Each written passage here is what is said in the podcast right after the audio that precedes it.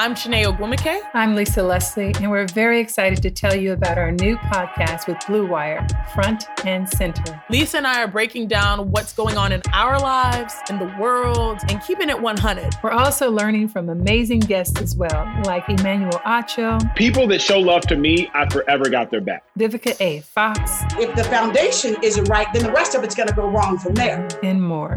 Subscribe to Front and Center today.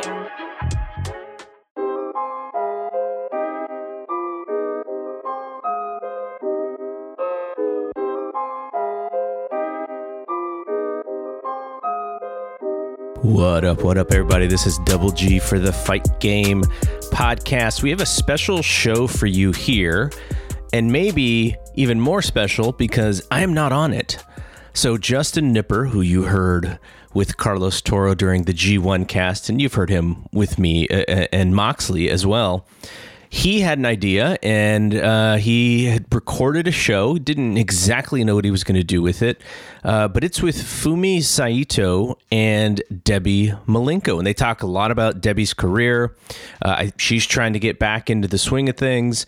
Uh, I did a show with her and Dave Meltzer several, uh, probably over a month ago. That was really fun, and you can tell she's she's raring and ready to go. Gave up a lot of her career to raise her family. So, you know, this is m- more of a uh, just kind of like going back uh, with her career. Fumi Saito is very instrumental in that career as well. So that just they're just talking about Debbie's career, and and it's a really cool historical look at somebody who, you know, who's hasn't been heard of for a while, but when she was wrestling, she was definitely uh, on the radar. So really cool. Um, I decided that we're just going to put it in in this feed. Uh, we'll eventually put it out on YouTube. You've seen some clips on uh, Twitter and also YouTube, maybe, but uh, I just thought it needed to be in this feed so that the most people could possibly hear it. And look, I, I'm super excited to see Debbie get back into it because you know, she is a little bit older, but if you see photos of her, this woman is in shape. She has not um, you know she's not taking this opportunity for granted you can tell like she's she's ready so hopefully you know people maybe some folks listening to this uh, may be interested in uh, in getting debbie back in so uh, check it out justin fumi and debbie. And i think justin has plans with fumi and maybe even debbie to do more stuff. So let us know how you like it. You can find us on uh, fight game media on twitter um, fightgamepod at gmail.com if you want to respond there. Let us know what you think. Uh, I think we're going to do a little bit more of a focus when it comes to some of this stuff, uh, you know, whether it's Japan, which Justin is just so great with, um, and Fumi. I mean, if we can get Fumi on as much as possible, you know, we're going to, we're going to do that because I think, you know, what a, just what a brain and mind and, and someone you know for history and even he's so current today it's like he's just uh, he's just all around well-rounded person when it comes to wrestling. So um, check it out. Let us know what you think. Uh, and you know you'll probably hear from hear more uh, from uh, these three as well. All right let's uh, send it to the podcast. Yeah but well, the, the, the, the reason reason we have this podcast program today is that we want people to know more about you, more about Debbie Malenko, you know, and in heyday of Japanese women's wrestling, and you are right. in there and experienced, you know, and you're part of that history, and part of the legacy, and your own story in history.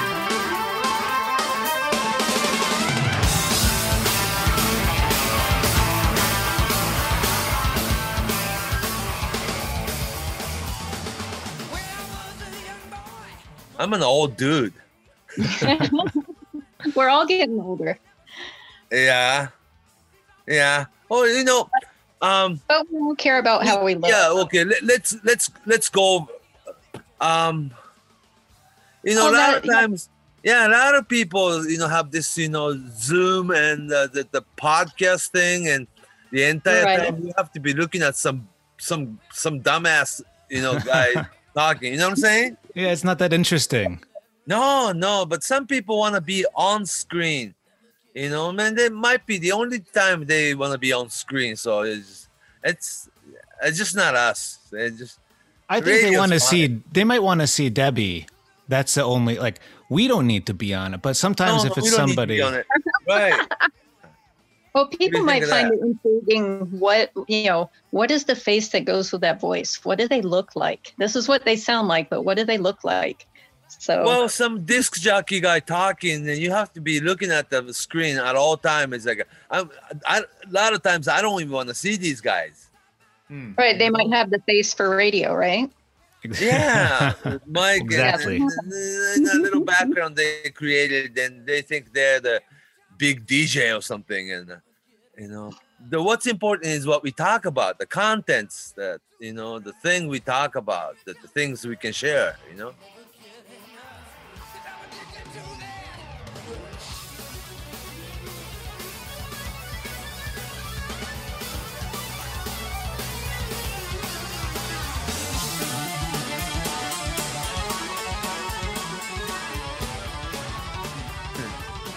But I, yeah, with Deb, you know, we have first-hand experience with each other, so you know. we can talk about whatever that you either of you'd like to talk about. We can go in any direction. We can talk about stuff that's going on today. We can talk about your time for like start with Tampa. It was Tampa, yeah. Was- When Yeah. you two met in Tampa, we can start from there. It's it's up to you. Whatever you you know, have fun. Yeah, wasn't it when you brought the contract over? Isn't that the first time we met? Uh, the first time we actually met was when we did the TV. You know, the location. Oh, the- yeah, the Ketcha, wasn't it? Yeah, yeah. Yeah. yeah, catch me. Yeah. See, before Catch that, was- we talked on the phone a few times. Right, And- the meeting in person, that was it. That was the yeah, that was a fun one. That TV show was a lot of fun. Right. Yeah, Dave didn't talk about it, so we can talk about that. Yeah, why don't we talk about it now?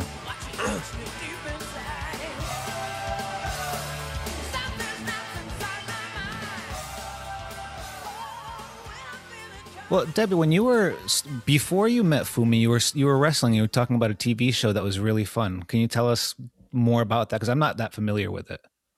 So it was a, a TV show that they did in Japan, and it was called Catch Me.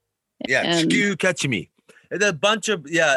Uh, um, there's uh, every week, uh, celebrity or somebody famous or comedian or act, movie actor. Uh, this time it was Tatsumi Fujinami of New Japan Pro Wrestling. He was a star of the show.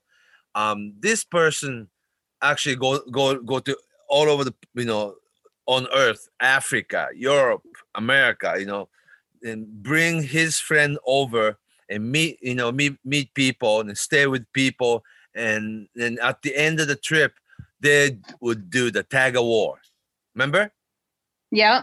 Yeah, and I Yeah. had my hands all bandaged up because that's when I had the accident with my fingers. right so right right I oh people don't know about that so we'll go over on that um, Okay. there was a tv show the fujinami came to tampa florida and visit people like carl gotch joe malenko malenko school and spend time with people and deb was one of the people we visited uh, she was a firefighter volunteer firefighter so we had Yeah, we experience yeah we, yeah we filmed some at the land lake fire department Yeah, Yeah. it was a volunteer fire department. We even had we even went up on the roof and we were, you know, using the hoses, climbing Yeah, the we ladder. practiced. Yeah. Yeah. That So was that a long time TV ago. show, Justin. Oh, that's a network TV show on Sunday night. It's it was a real popular TV show. What channel Well, was it on, actually- Fumi-san? Uh, it was TV TV Asahi. Oh, okay. Yeah, Sunday night, seven o'clock, thirty minutes program, but the, fairly high budgeted, you know. And then I was one of the their writers. And uh, ah, yeah, way or back catch when. me. They had different people that came over too, because there was uh there's four or five different people that came Yeah, over. Yeah, young with guy. him. Yeah, that's uh basically Fujinami's sidekick for that episode. Is this episode on YouTube anywhere? Um, I can make you a disc. I have it on VHS. Oh wow! It was 1991. But that was a really hot period for for. Uh, Deb, are you still there? Are you cutting cutting out a little bit? Oh, sorry. Can you hear me? Yep. Okay, there you Okay. go. Again. Yeah, so 91 was a really, really hot period um, for both men's and female wrestling. And in Japan. In Japan. So there was a lot of like wrestling adjacent television shows or a lot of uh, wrestling stars showing up on like a downtown or any of the like variety show, like late night Yeah, I shows. guess. Um, for I guess this is would be a question for both of you about the time because that was you know to to me that's pure like bubble period peak time. Both uh, like in Japan as a culture economy but also in the wrestling culture. It, I mean there were some really big Tokyo Dome shows coming up 92 93 so for all in different companies too. So just in general your memories of Japan in 91 92 what was it like for for both of you? Oh, I was in it and I was so involved and I didn't realize, you know, the, the wrestling was booming or anything like that. It was just all hindsight that the right wrestling was big back then. And then I was so involved that I didn't feel it. Really, seriously. You had your you had your hands in everything though, with the TV and the uh, um, the baseball magazine, and you you were pretty much across the board in any aspect of wrestling though. Uh no, I don't really I think so. You were. my work there. I know Very you don't like the brag, but you were you were a very busy man back in those those days. You were, Yeah, I, I was already and I am surprised. color commentary for All Japan Women's too at the time. Exactly. And I'm surprised too that nobody has gotten you to, um, you know, write things for wrestling as far as, you know, matches and gimmicks and um, storylines. You're, you know, to this day, I think you would be one of the best at it if someone would just put you to the job. Because Well- you know more about wrestling than anybody I know. Well, I've written many books in Japanese, so I've done not share a little bit. But I'm basically a writer. But I, I'm not here. We're not here to talk about me. And we, well, You're so right. humble. for today's fans and you know podcast listeners and serious you know wrestling fans and the ones who wants to study history and the one want to know you know the well the glimpse. You and i talked about the glimpse thing you know? That's right. And uh, yeah um the bill otten my friend photographer from orlando florida who's been working for japanese wrestling magazine since 1981 and uh, he went to malenko wrestling school you know and um, there was a, the training camp the training session where carl gotch you know actually training guys with um you know american guys and Well, and- that's and- how I got to Japan.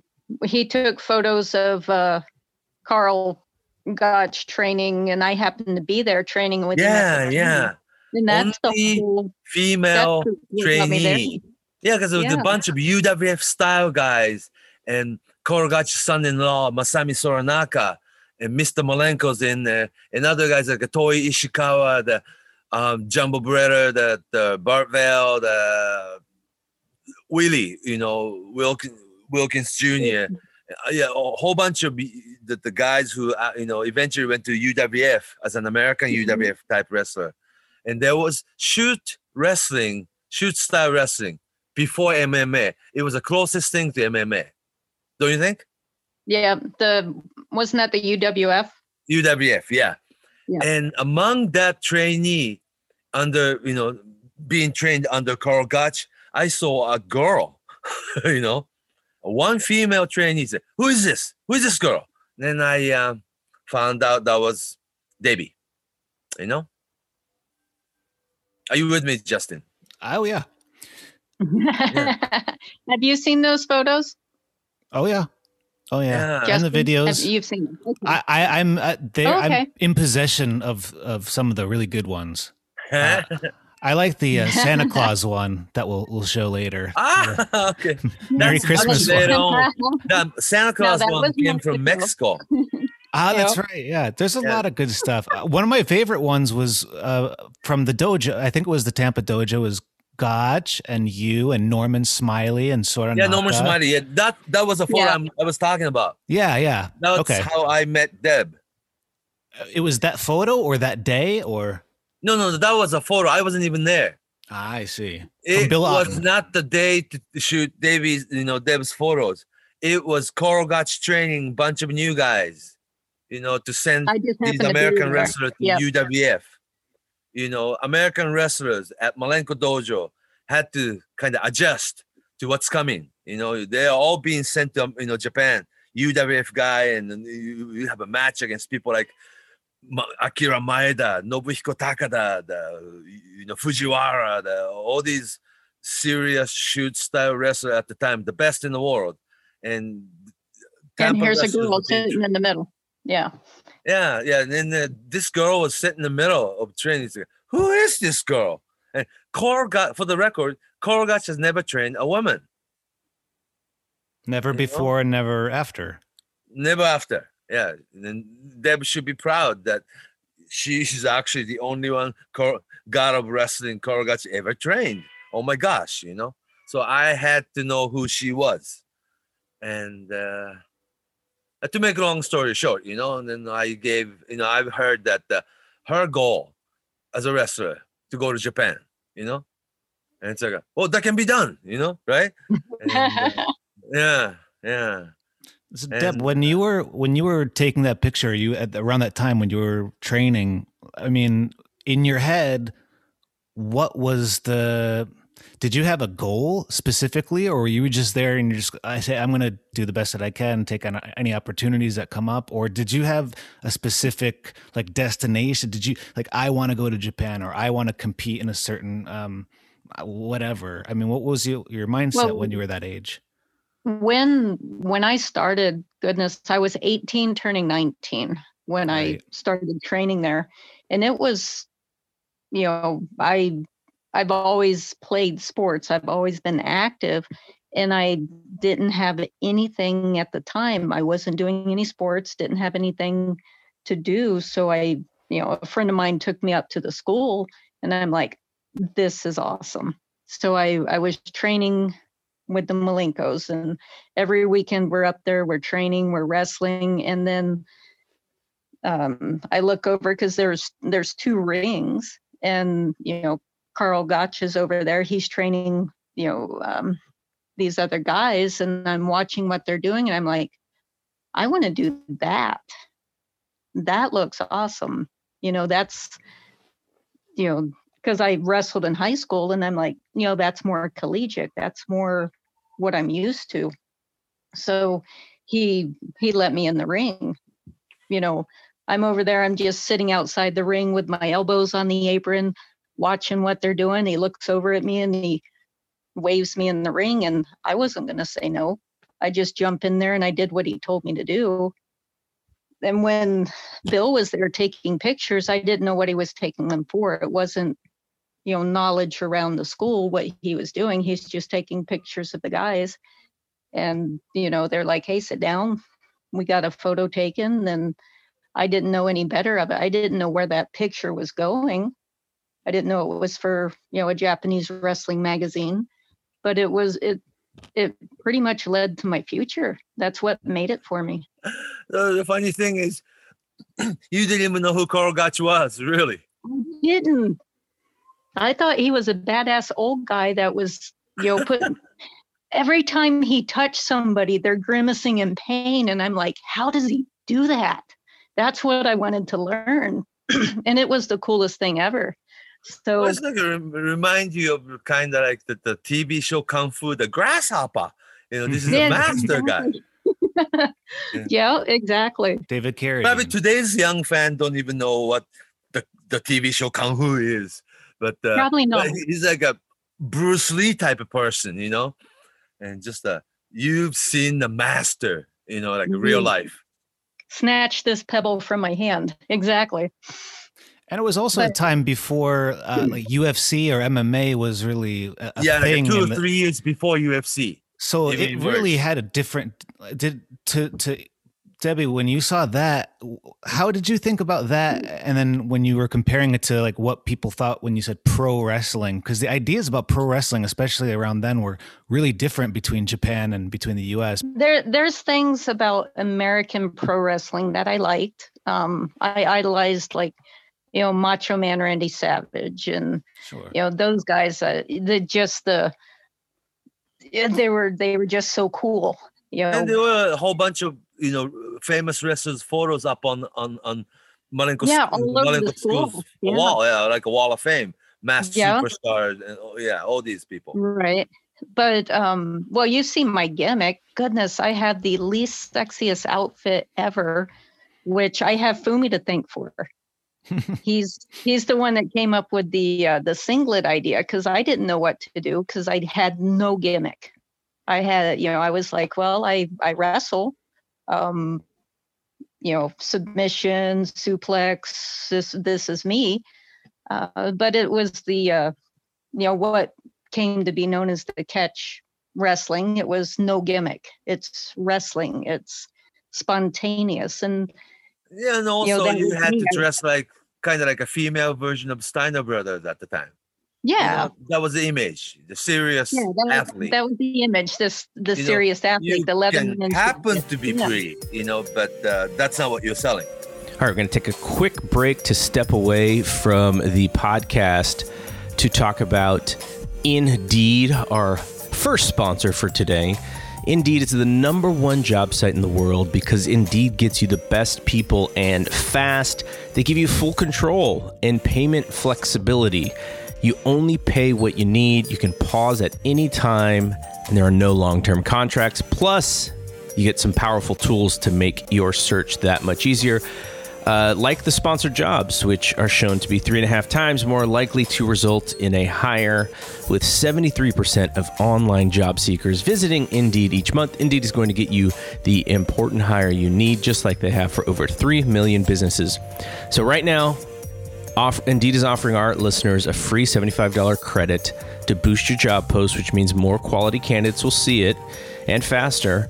So try Indeed out with a free $75 credit at Indeed.com slash BlueWire. This is their best offer available anywhere. So check it out. Go right now, Indeed.com slash BlueWire. Terms and conditions apply, uh, and the offer is valid through December 31st. So you have about five weeks to get in on this. So check it out. Actually, no, six weeks, seven weeks. I don't know. I don't know how many weeks there are. It's 2020, folks, but just check it out. No, I was I was in it for the sport, for the wrestling of it. I wasn't, you know, trying to be a bikini model, which I could never do, by the way. But Huh. it worked for me.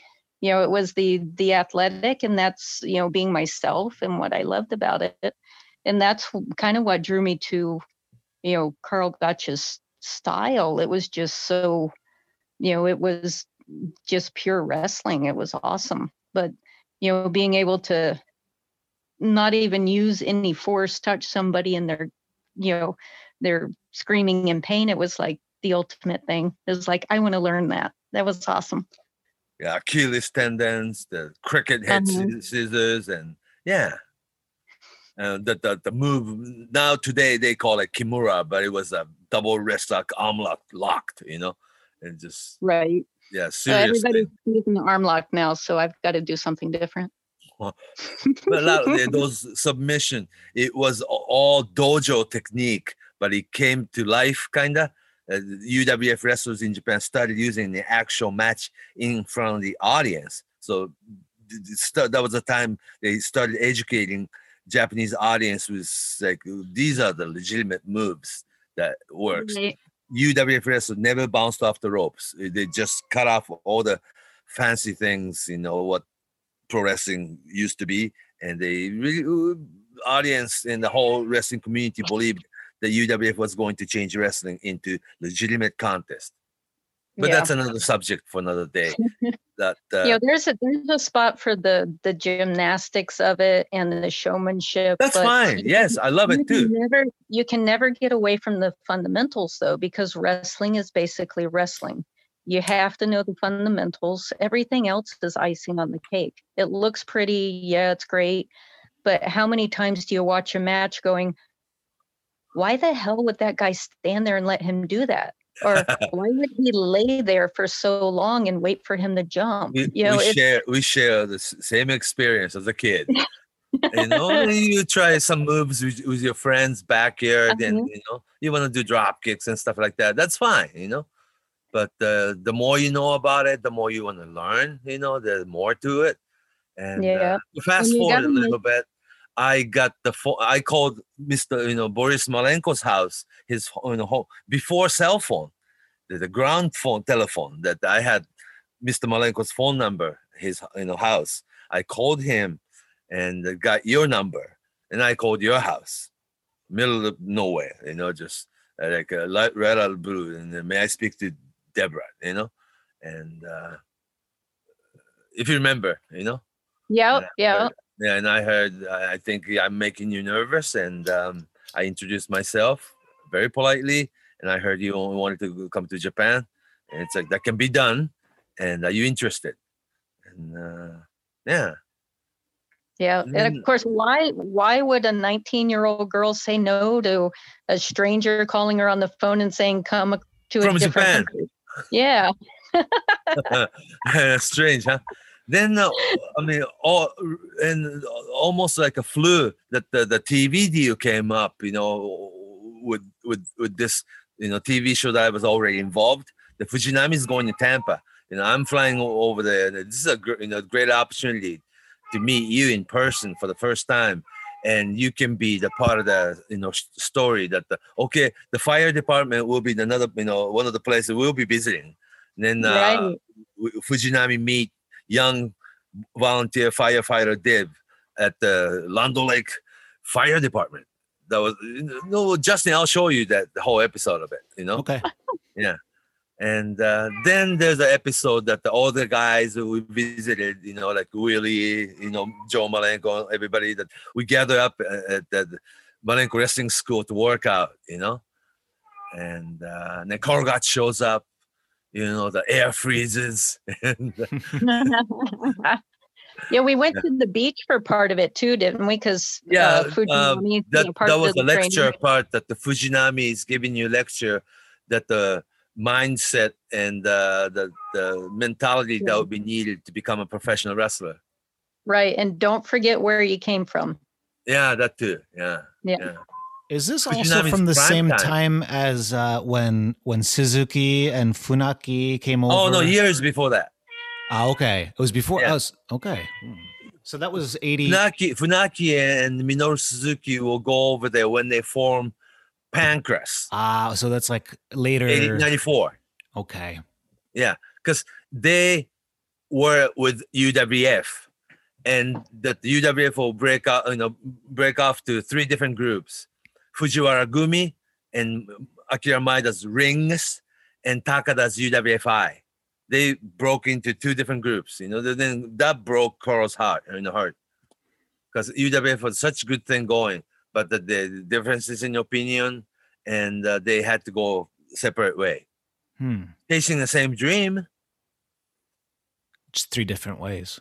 Yeah, well, that, that's that's a big subject, and that should be the another, you know another subject for For another, another day. time, yeah. Yeah, but the Malenko school was associated with Malenko. I mean, uh, Fujiwara was very much associated with Koro and Malenko school so much that that was the way, you know.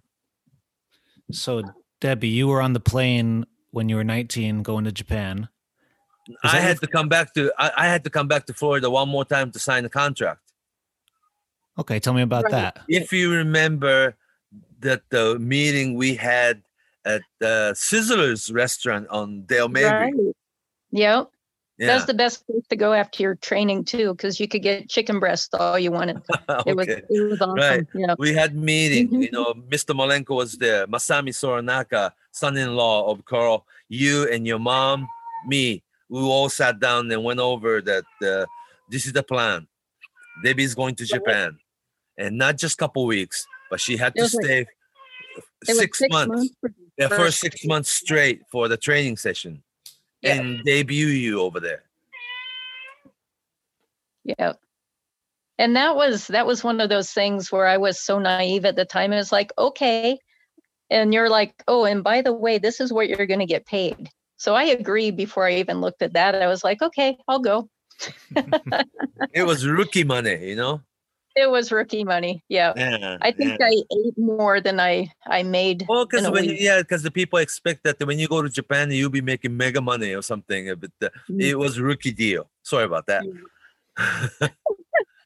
Well, you know, they didn't know me, and I was I was still green as could be. So, you know, they were and I taking didn't tell you that, that nobody will be speaking English at the at the All Japan Women's Dojo.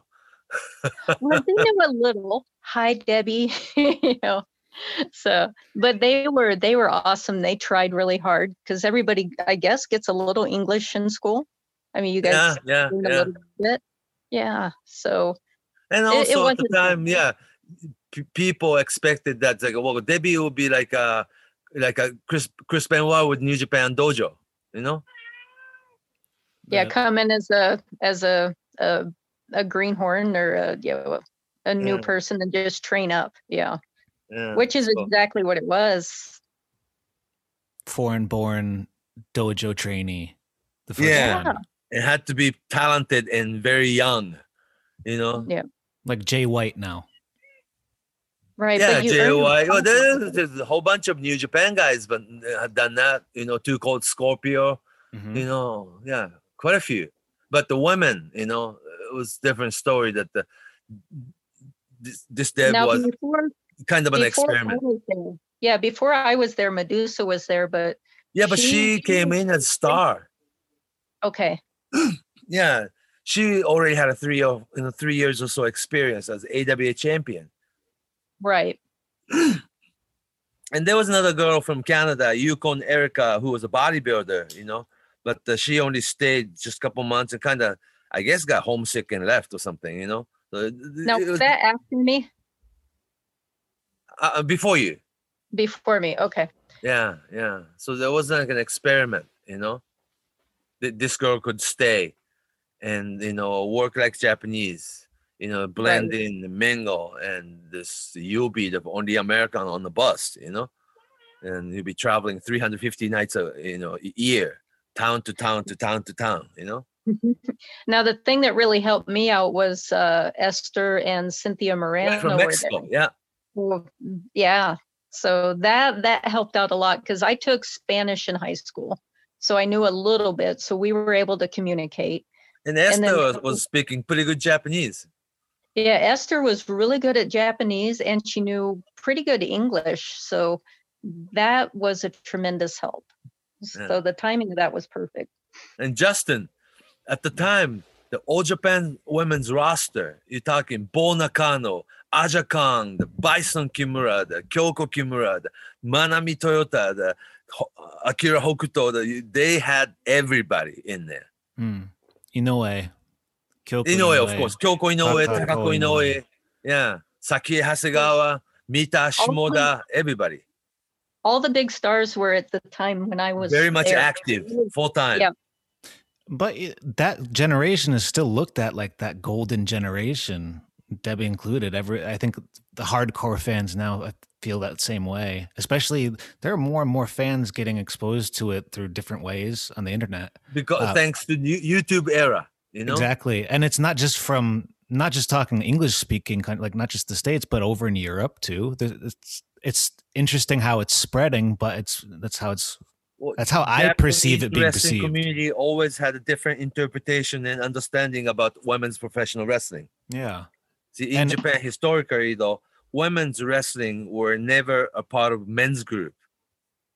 Women's Stood on its own, company yeah. always had all all female wrestlers and separate shows, different And I, promotions. th- I think yeah, the different women at shows. that, the women at that time they were looking at the men's wrestling because you know we talked all the time and even kyoko inoue was like you know we're watching american wrestling we're learning from tape we're learning from tv they're stealing or not stealing but you know looking at the moves and trying to use what they see. So they were just soaking up the culture and trying to learn everything they could and do things like the men did. And i think that helped them be better stars in their own right because it wasn't the the girly wrestling. It was the hardcore when you got hit you got hit hard Yeah, i mean when you did when you did a yeah a drop kick from toyota you were knocked on your ass and it hurt because you know you're taking shots. It's you know they're laying it in. You weren't just you know selling a swing and a miss like oh that was supposed to hit. I better sell it. You were getting hit and it hurt.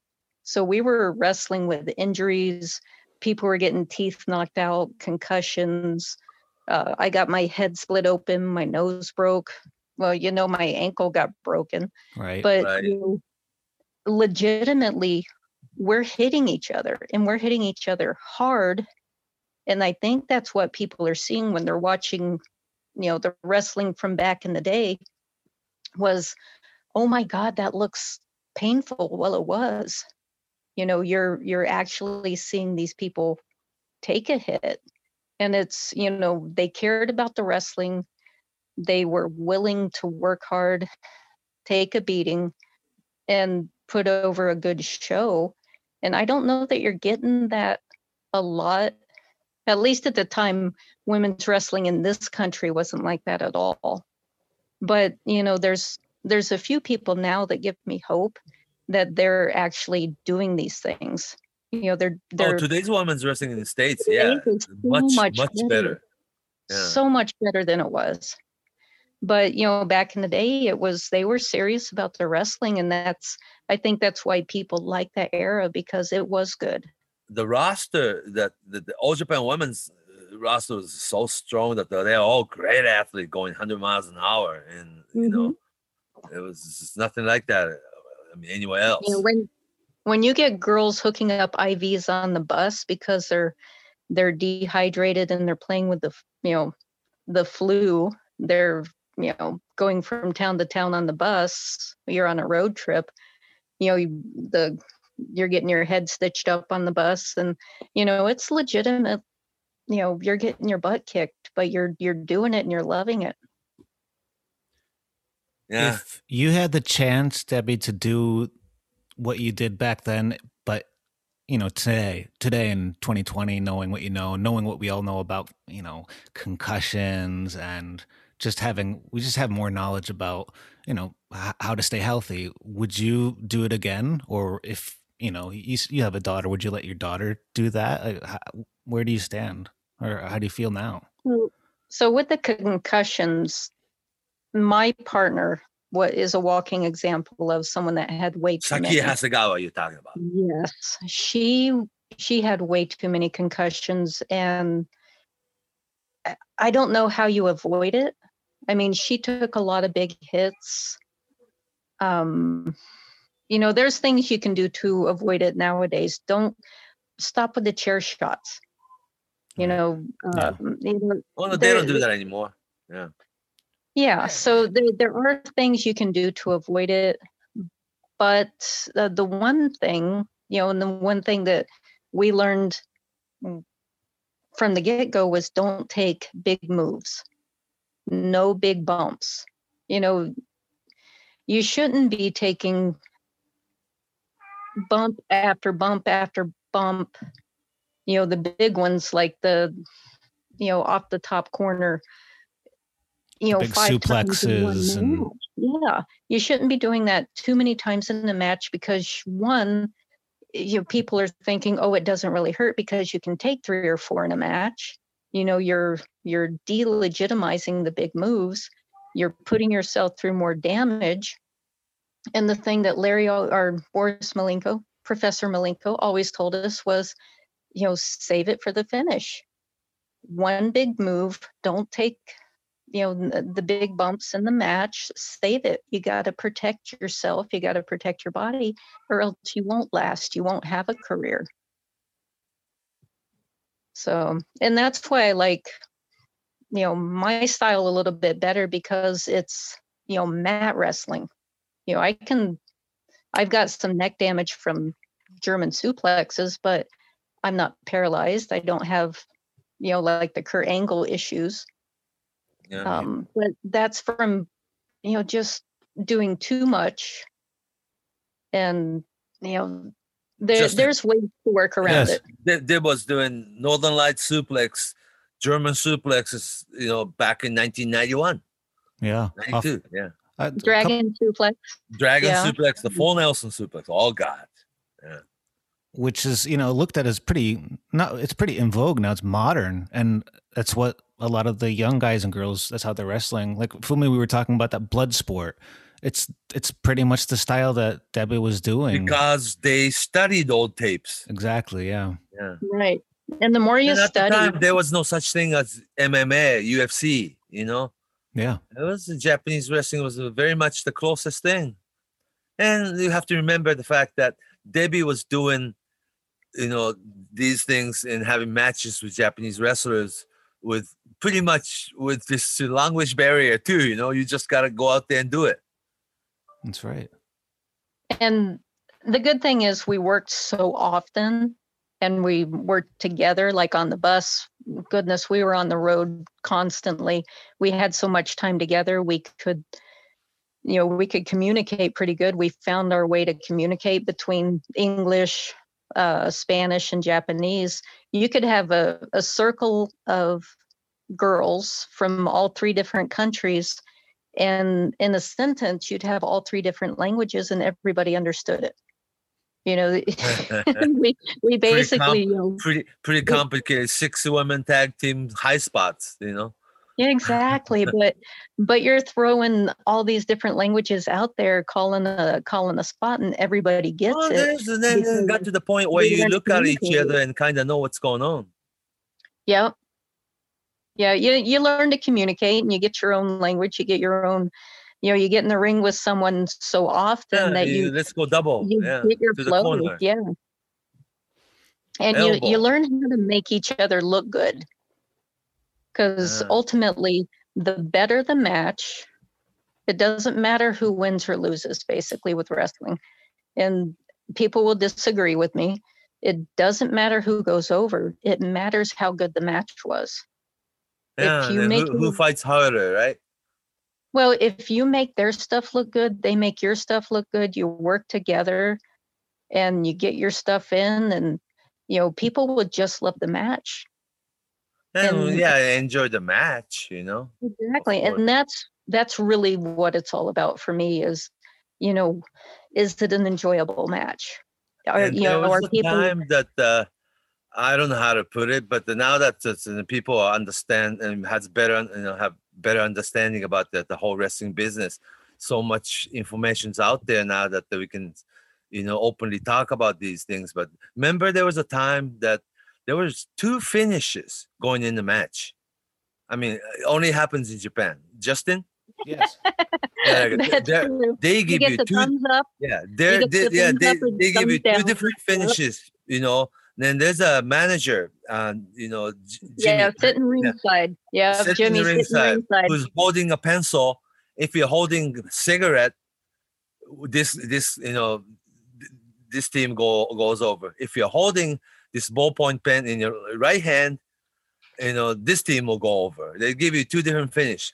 Then, yeah then, then they just look so look over there, look over there during the match, look over there, and said, "You, Debbie's team is going over." You go, you go, all right, you know. Remember that time?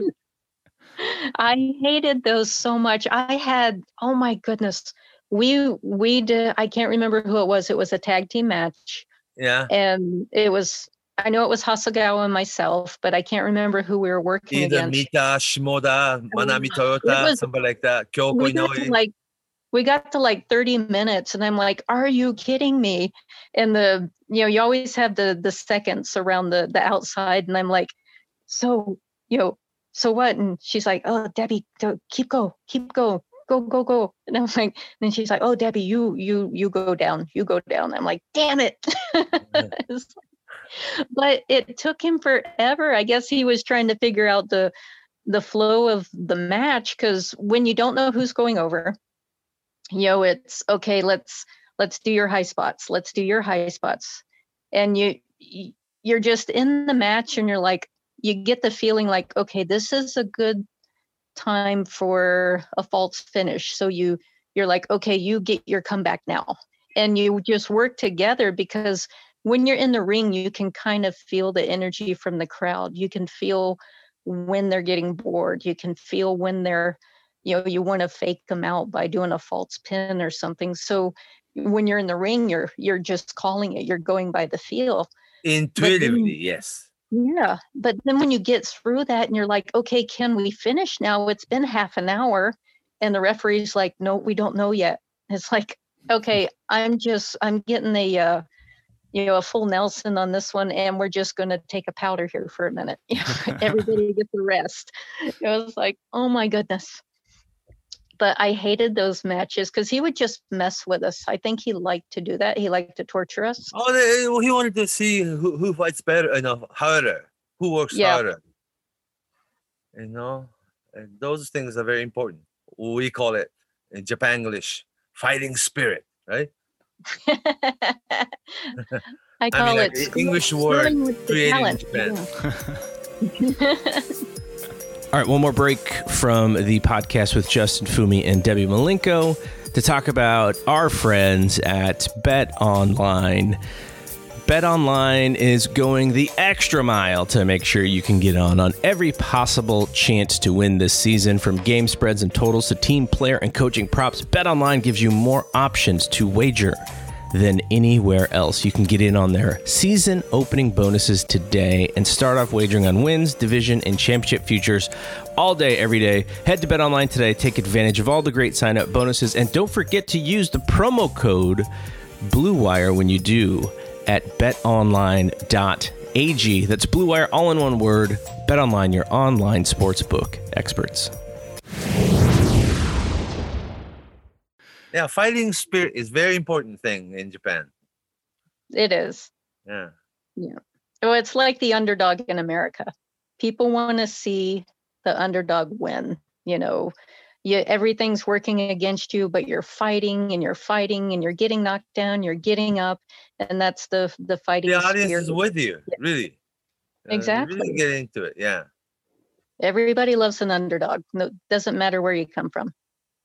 Yeah. Especially in Yeah. Japan, it seems like if depending uh, the heel or baby face, it doesn't matter if the wrestler shows how hard they're trying, how hard they give in the match, that will always heat up a match or get that wrestler really, really over with the Japanese And crowd. babyface heel things is almost very subtle in Japan.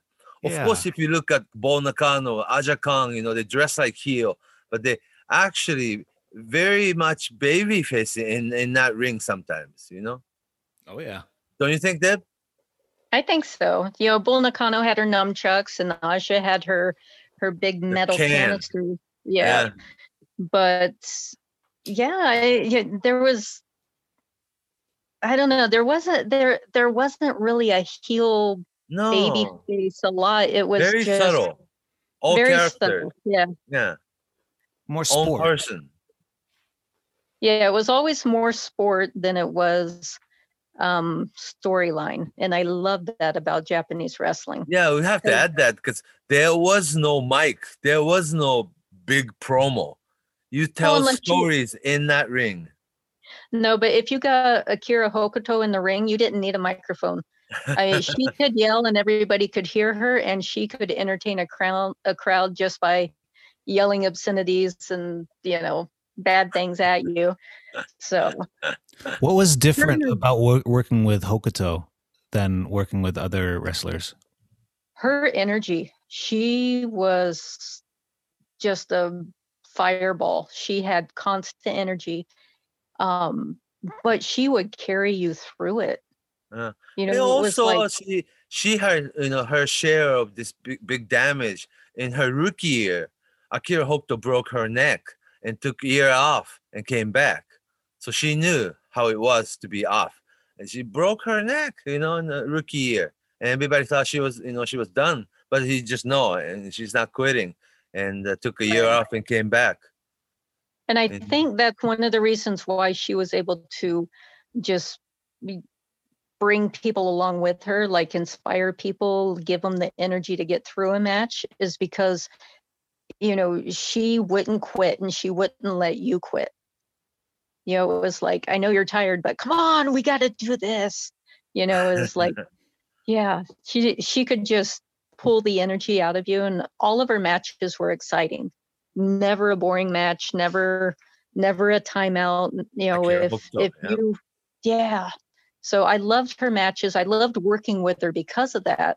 Because it's just like if you're constantly moving, you can get through a half an hour match, and it's like, wow, did we just? Is, has it been that long already? We're finished. You know, it was. It, they were awesome. Justin, there's a um, not the entire full match, it's edited version, but there's a single match footage. Debbie Malenko against Akira Hokuto at Korakuen Hall. YouTube. That had to be my favorite match ever. Yeah, of mine. Yeah, And then beautiful German with her, suplex yeah. too that night. I've seen a version that's seven minutes long, seven or eight minutes long. it was the actual one was a little bit longer. oh, so it was the edited edited versions. Probably Mm. some like Samurai TV, like a clip. Yeah, and then uh, that uh, best of all Japan women DVD series or something. something like that. Yeah. How dare they? They should never edit my matches. well, actually, Deb, you have most of your matches that, that we converted from VHS into DVDs. Remember? Yeah, you sent that to me, and honestly, I haven't been able to play it yet. Oh, okay, it's hours and hours of your own matches. You know, Yeah, have I- I, they have somebody upload it on YouTube so people can share it. yeah, know? I don't know if it's like a different um format or something or different software DVD? program. Yeah, I went. I went to play it on my computer, and it, it Doesn't play? there was something funky with the yeah. It wouldn't register it for some reason. I don't know. Oh wow. Well, we'll I'm do something about it, on you know. But the original VHS, I mean, hours and hours. I'm talking like 30, 40 hours of, you know, All Japan Women's VHS tapes. Uh, it's here in my house, you know. Oh, I, I would like to share this with this world, you know. People have to see it. They gotta see it. she was going in third year in Japan. Um, it was a tag team, not regular tag team partner, you know, Sakie Hasegawa, but you were tagging with Manami Toyota on, you know, on the big television, you know, big TV, you know, ta- taping and everything. That's when that breaking your, you know, foot thing happened, ankle, you know, it was just. No, it I was- was I was tagging with um Hasegawa, and it was oh, against okay, Min- going it was against Manami and um Uh, Toshiyo, Toshiyo Mita? Yamada. Yamada. Yamada, Yeah. okay, Toshiyo Yamada, all right. Yeah, Yeah, because I caught uh Manami outside the ring, and that's when the ankle broke. Ah, big prancha. Yeah, that that was sad. I was standing on a bunch of TV cords. There's you know something behind me. There was like no place to go because usually when you when you catch that impact, you just kind of let it hit you, you absorb it, and then you go down. So you don't get all the force. You're just you know protecting the person you're catching, and then you know going down with them. And you can usually absorb all of that, but my ankle That happened to be the the weak spot in that whole chain of events and it just snapped Ah. but i mean i can i It's have a tape. little It's on tape. little limited range of motion like when i'm squatting i can't get down far enough on my squats but i can still use it so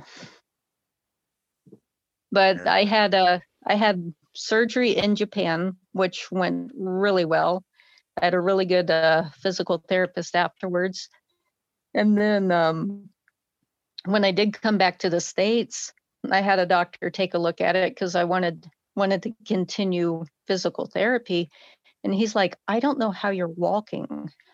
And i'm like what do you mean? He's like with that kind of injury we would have just fused the ankle and called it good. And i'm like wow. So when it comes to you know being in the right place at the right time i had probably the best care over in japan that i could have had anywhere because i'm fully functional it's wonderful but the doctors over here didn't think that would have been a possibility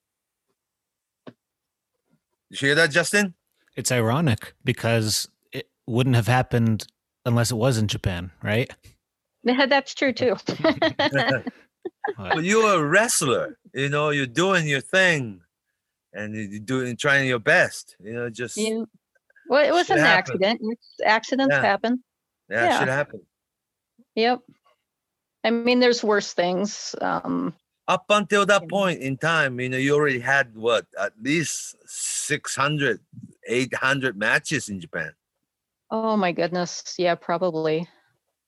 Yeah. Um, yeah, Yeah, because yeah. yeah, and when we're in Tokyo, you know, we we wrestled at least once once or twice a week. Didn't yeah, I'm pretty sure. And then when And we the went on the road, starts. yeah, we we went on the road for over 30 days and we covered Pretty much we- every single ground. I think I was in every island in Japan the time I was there. Every little town. Yep, we were on tour buses. The tour bus was on a ferry. The you know we went from northern to southern, um, Misawa Air Force Base, uh, Yokohama. Um, oh my goodness, we went everywhere. It was wonderful too, because had I not been, you know, part of that group and hadn't been in Japan, hadn't been wrestling, I would have never seen the country that I saw or met the people that I did we were in i can't remember the town but we were in this one small town. And i happened to you know just be wandering around. We had a show that night and i was just walking around town and i went into this one it was you know a little mom and pop beauty store. And the the i couldn't really speak very good japanese at the time but the lady there she's like oh you come in i do you know she did my makeup and then she took me to the school down the road to meet her son who was an elementary school student so we actually walked down the road and i met all these little kids and got to meet her son it was the most amazing thing it was so cool Slice of Japanese life. yeah. So I got to meet some really cool people over there. And honestly, you know, being in Japan, it was so nice. The people were so sweet. Um, you know, even walking around Tokyo at like two, three in the morning, you could do that and feel completely safe. Like you weren't, you know, it's not like down downtown Brooklyn or, you know, Miami or any place where you're like, yeah, I'm not leaving the house after 7 p.m. You know, it, it's a place you can go anywhere and feel completely safe.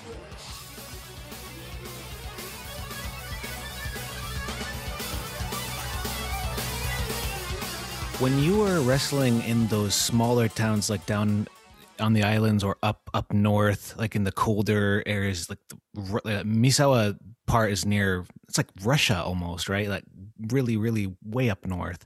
What were those like compared to wrestling in Tokyo? Because wrestling in Tokyo is its own, seems like its own vibe or its own feeling. Yeah, in Tokyo, you've got you know Korakuen Hall. You know, you've got places set up for for wrestling. When you go to those the smaller towns, you're in like a gymnasium. So uh, you know you're you're in a uh, you know an old school Japanese you know high school type gymnasium, um, and you know like the hotel is a a modern or not a modern but an uh, you know japanese style i don't know fumi you could probably explain it better than i can but the you know the older grass mats um, Ryokan? Yeah. Well, but the old exactly. Japan women had shows in the little towns that I've never even heard of, you know? so The the fans must have been so different. City Hall. Yeah. And then, you know, then, then what's good about old Japan Women is just so self-sufficient, independent company that the you know the ring truck and they even have those you know steel chairs. I mean those pipe cha- chairs like 400 of those. Sometimes it's like in a big parking lot. You set up the ring and have a well, show. yeah, a lot of a lot of nighttime parking lot wrestling Yeah. shows too yeah so you're you're setting up the ring you're setting the chairs up around it you know open sky Yeah, So summertime, your- lots of bugs. Lots of bugs Cicada. if it rains you yeah, just sometimes it rains ring. and you wait Yeah. for a match to start and it's ra- ring's still wet, but you just go go out there and well, the ring's kind of wet, but let's do it. And it's a rainy day show. yeah, and you know, we had a van that would go out, and they would go to the next town, and they would have the uh, the posters on the outside of the van, the big speaker on the top. So they're they're driving through town, putting advertising up their own shows. Yes.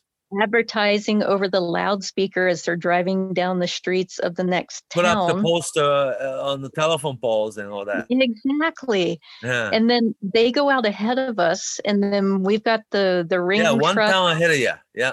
Yep. And you've got the the What midget you call it barnstorming. Yeah, exactly. The midget wrestlers, the referees, and all of those guys, they're the ones that are driving the trucks, setting up the rings, setting up the chairs. Um, and then the bus comes in behind them. Yeah. And then there's many nights on the road, not in Tokyo, but on the road when they're like, hey, we need help tearing down the rings. So the the girls would throw in their t-shirts, they're still in their boots. We're out there tearing down the ring, getting it packed up in the truck so they can get moving and going on to the next town. And then you get in the bus and you're you're using your handy wipes to to clean off with and you're trying to change your outfits and you wash your your your outfits in the sink at the hotel and when you get on the bus in the morning you're hanging them from hangers over your seat so they can dry on the bus. and you're, you're sleeping on the bus yeah so it's it's a complete carney show when you're on the road but it works and it's fabulous Yeah, yeah, and concession and the company president, do, you know, cooking Yeah. fried noodles or something. Yeah, Yeah, but the you know the when you work hard like that and everybody works together, you know you you form that bond and everybody's got that respect of each other that you know it just makes for more of a family than a company. And I think that's Yeah. one of the reasons why they did so well when they did was because everybody was all in. They're fully invested. Their blood, sweat, and tears were going to put on the show. So that that was the great thing about it. yeah. None of those things exist anymore, though. Even in Japan.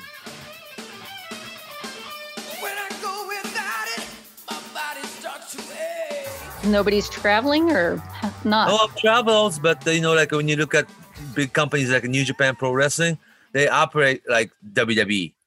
You know, big Just a big towns, big productions. You know, nicer buses, nicer hotels.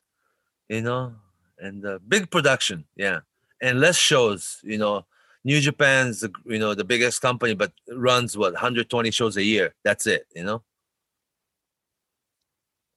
Not, not w- w- before COVID, yeah. Right. How is it now with the COVID? um, most Japanese companies, the bigger ones, you know, uh, they're running social distance seating. Uh, they created a setup, you know, that the you need the four meters away from the ring. Um, every company has to have the guardrails, you know, around the ring, Uh-huh. and uh, yeah, and the ringside seating only two rows, social distance, of course, and yeah, it's, Mhm. and also a lot of new rules, you know, audience will be we- wearing mask at all time. No standing up, no ye- ye- yelling, no giving high fives, no touching wrestlers, nothing. Just you sit in the seat and clap. And This is just new normal kind of thing. It's Hmm. wrestling is not completely separate from what's happening in the real world. You know. Well, at least it's not virtual reality like it is here. Uh, but that's Mm. okay though. You know, that's like not just wrestling, but when you watch shows like uh, like uh, America's Got Talent, you know, you got the Zoom screen all over the, you know, the building. Yeah, exactly. Yeah. So uh, not That- just wrestling, but that's what's happening. It's 2020. But it That's amazing, you know. What you, yeah, like a, it was like almost, I mean, close to 30 years ago, you know. Of course, wrestling is wrestling, you know. The hurt, the heart of it is the same, but the technology, you know, has changed. Right, but being, being in front of you know thousands of people and hearing them yell and you know being in the ring, it gives you that extra energy that having television monitors or you know quiet handful of people out in the audience just doesn't give you. Yeah. Yeah, a you good thing about feeling. wrestling audience and wrestling fans, you know, that you know, almost 30 years later, they have not forgotten Debbie Malenko. Really. No way. Isn't that good though? I That think is so. wonderful. I want to go back over too. This whole COVID thing has put a put a damper in my in my plans because when this hit, I was supposed to go to Mexico for three weeks. I was going to go down with uh, Esther in um, in Mexico City there and do some training and do some shows and things. So that was going to be, you know, the the start of, you know, the new era. Well, But stay in of- shape, you know, the time Oh, will I come. am. Yeah, stay in shape. And I believe that the thing like, you know, Josh Barnett's blood sport, well, the name is, you know, kind of scary, but uh, very, you know, legitimate looking wrestling that, that might be perfect for you. Well, I can't wait too long, or you know, too too long because Well, stay in shape. Yeah, stay in shape. Me, I'm too old, but yeah. But I, you know, I'm doing I'm doing powerlifting, um, you know, strongman lifting. My son's into that. Uh, he wants to do that professionally, which which is awesome. So, so we're yeah that's like a really, really uh, that's like amazing thing you know after you got hurt and you had to go home and uh, well maybe you were going to come back to japan and you know wrestle a little bit longer but uh, you pretty much disappeared from face of the earth you know and then you moved from tampa florida to where to anchorage alaska or you know you had another life yeah, from went Tampa from where? From Florida to Maine to Fairbanks, Alaska. yeah yeah Um, see Yeah, and I kind of lost track because back in the day, if you didn't have someone's phone number written down, you know, you didn't have it before cell internet phone. yes Yeah, it was before cell phone and internet. So, you know, if you you couldn't get a hold of someone, you were, you know, yeah, Yeah, losing phone number was it, that was the end of it. Yeah. Yeah. So it wasn't as easy to keep in touch with people back then as it is now. So Yeah, so about 10 10 10 10 year 15 year period, you know, about 10 year period I didn't hear from you and then I didn't I couldn't find you and and, and, uh, right. and you yeah, you did come back once 2001 with Rossy Ogawa's Arsion group. Yeah, I I wrestled. It was just uh, um a uh, uh, what do you call them? Um, just a time exhibition match with uh, Bionic J. Yeah. Yeah, so that was in actually when 9/11 happened. So that was uh, 2001. One, yeah. Yeah. So yeah, that was that was nice to do, but I did until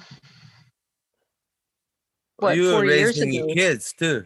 Yeah, yeah, that's true too. And you know, Dean told me, you know, it's it's tough to be on the road and raise a family. So you kind of got to choose what you're going to do because you can't, you know, being a dad is hard enough. You know, his kids were like, you know, are we taking dad to work? And they thought he worked at the airport because whenever you know, they dropped him off, it was at the airport so he could go, you know, work for WWE wherever they were.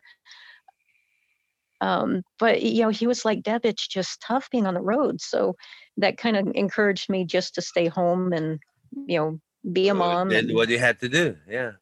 do what I have to do. And I don't regret it because I've got Definitely. fabulous kids. They're wonderful people.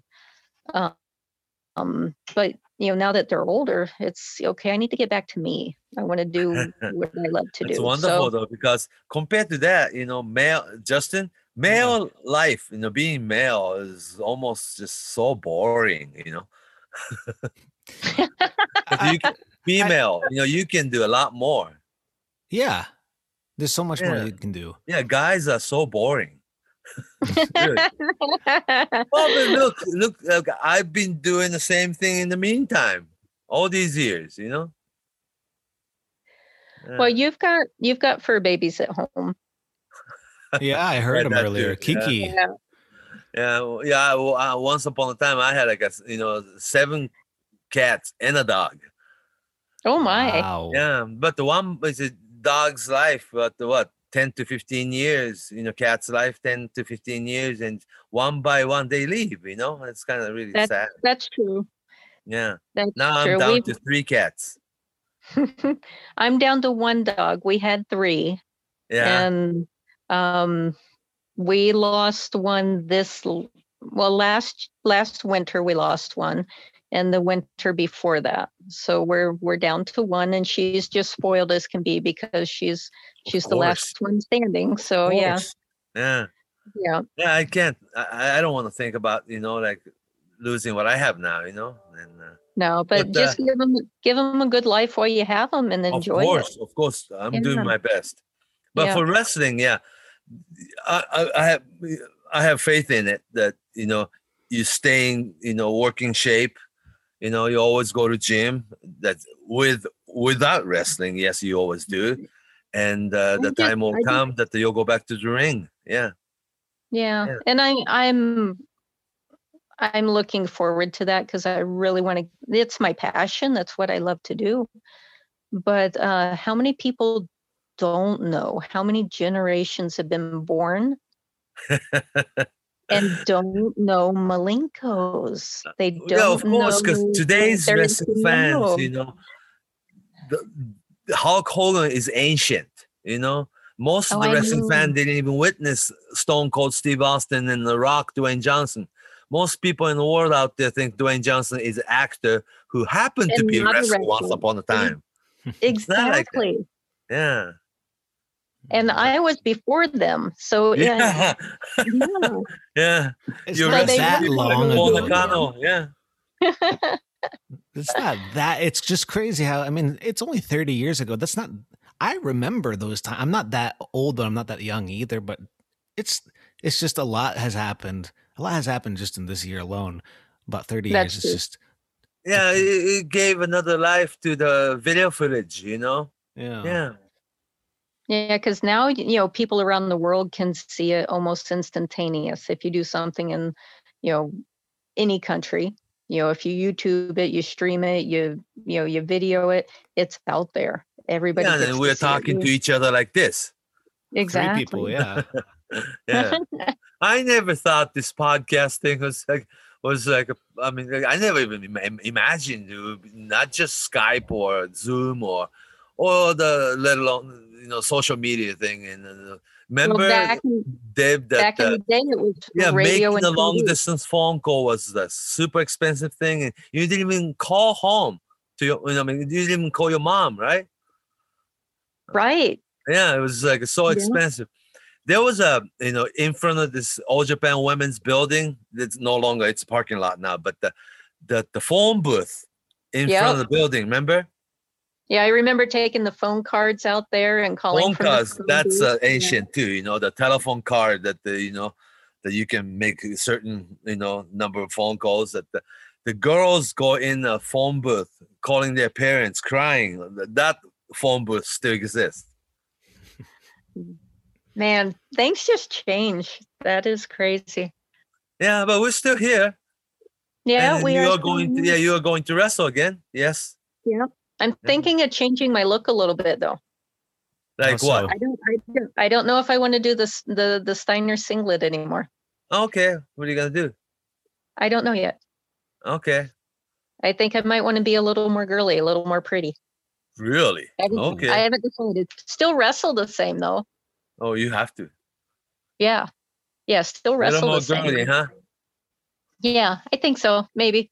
that's right that's fine that's fine i ain't gonna say anything I mean, how many wrestlers reinvent themselves? You know, Macho Man went from tights to you know yeah because they stayed the entire time you had this you know time away from it you know right, right. you gotta go back mm. to where you were first I don't know about that.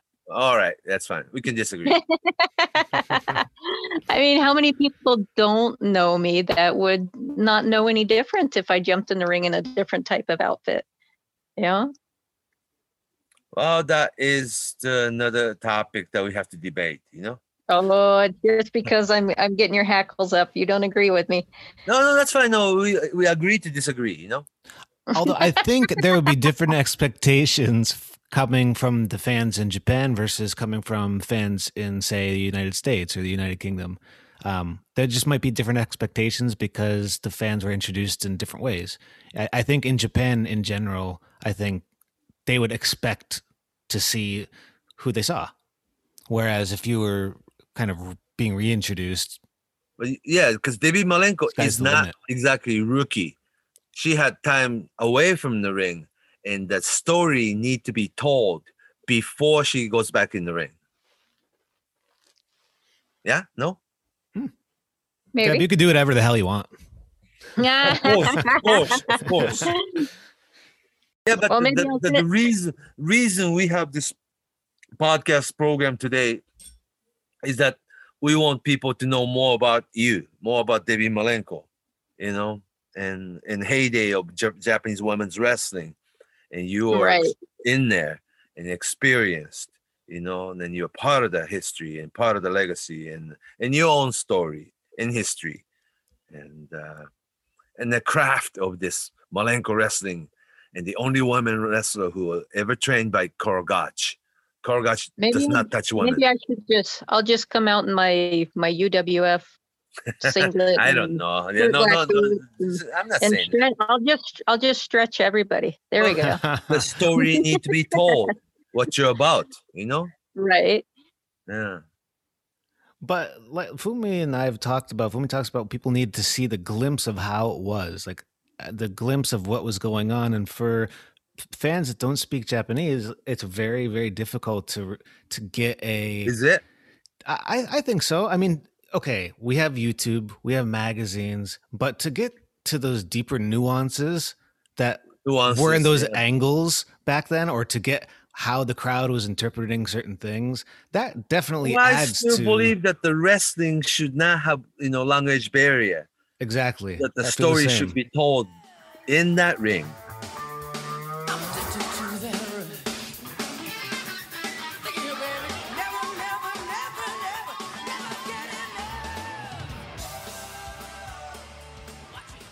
We could, you know, tell the story, tell what was going on, you know, what's behind it, what's, you know, where did this person come from? Why are, you know, why does Debbie have this image? Or why does Bull have this image? Or, you know, why does Hokuto have this fire? You know, where did this come from? And, you know, just the story behind it so people could appreciate it because no one over here knows anything about them.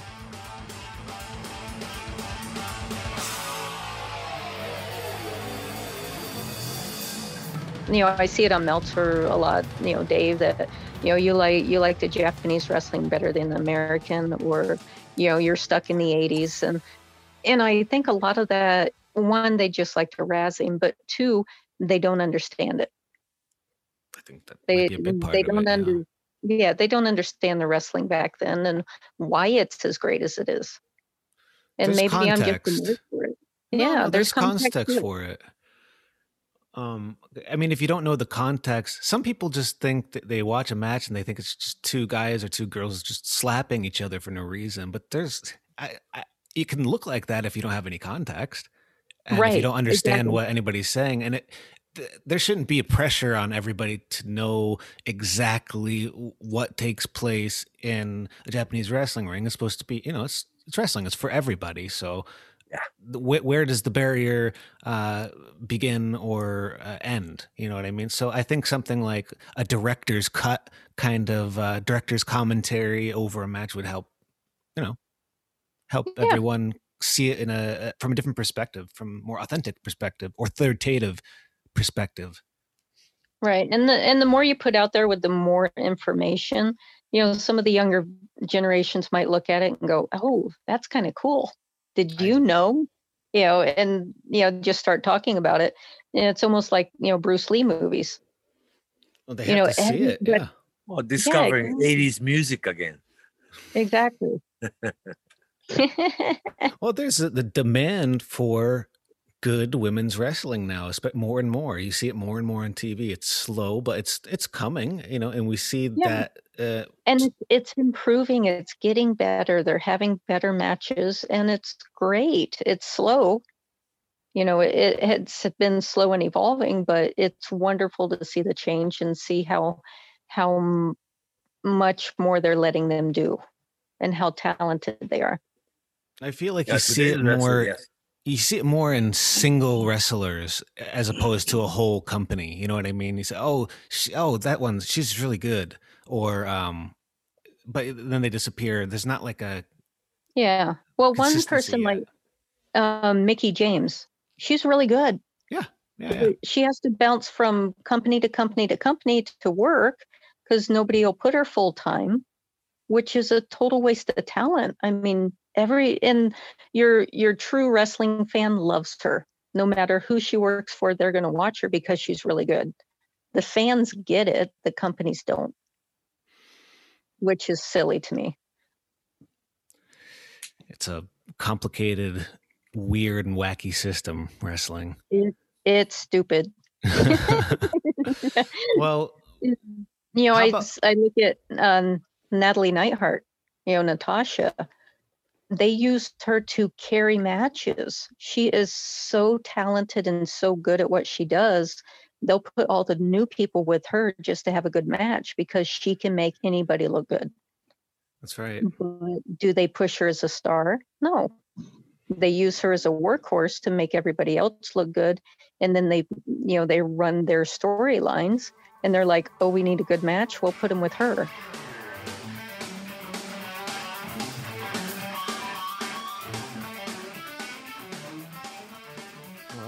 Before we wrap up, is there anything either of you would like to talk about? Yeah, we pretty much jumped one topic to another. So uh, We have Um, been everywhere, haven't we? so We've been everywhere. I am. Not so sure that uh, our listeners out there followed everything and they were with it. I'm not so sure, but uh, yeah. Um, well, we I can think do it again them a long time because ago, it's very important to know that the, we were there. That you know we like to, you know, have people know, know more about it. You know. Yeah, we could do this Yeah. again. Next time we can pick some. All right, we'll definitely or- do it again. Okay. or or match or something or um you know it really depends because it's up to you deb whatever you want to uh take I'm on I'm game. yeah well Yeah. we can keep it loose keep it fluid for now um and see what works but um All right. So So- long from Tokyo. Right. all right